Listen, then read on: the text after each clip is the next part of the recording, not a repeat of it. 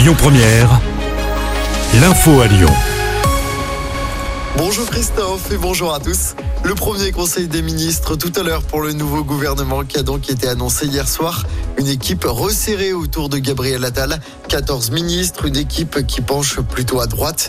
Les principaux poids lourds sont toujours présents. Gérald Darmanin à l'intérieur, Éric Dupont-Moretti à la justice ou encore Bruno Le Maire à l'économie. Amélie Oueda Castera récupère l'éducation en plus des sports.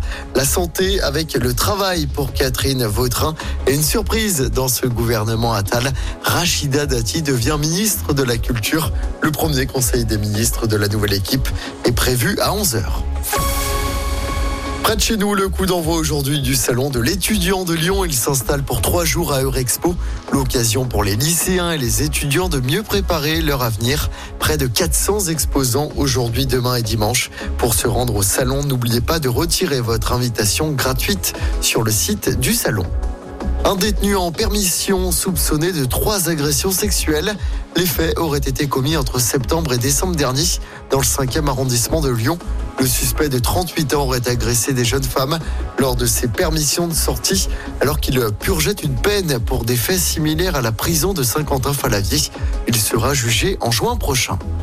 À Lyon, 150 personnes évacuées du nouvel hôtel Pullman dans le quartier de la Pardieu en cause d'un départ d'incendie hier en fin de journée. Il n'y a pas eu de blessés. Le feu aurait été causé par la centrale de traitement de l'air au dernier étage de l'hôtel. Du sport, du foot, le coup d'envoi de la 18e journée de Ligue 1. Ce soir, Marseille reçoit Strasbourg. C'est à 21h. De son côté, Lyon tentera de confirmer sa belle période. Déplacement au Havre dimanche après-midi. L'OL qui veut enchaîner une quatrième victoire toute compétition. La troisième en Ligue 1. Notez par ailleurs que Pierre Sage restera l'entraîneur de l'OL jusqu'à la fin de la saison. Le club lyonnais l'a confirmé hier soir. Et puis en basket, l'Asvel vise un troisième succès d'affilée en Coupe d'Europe en Euroleague. Les Villers-Bonnais reçoivent ce soir l'Alba Berlin.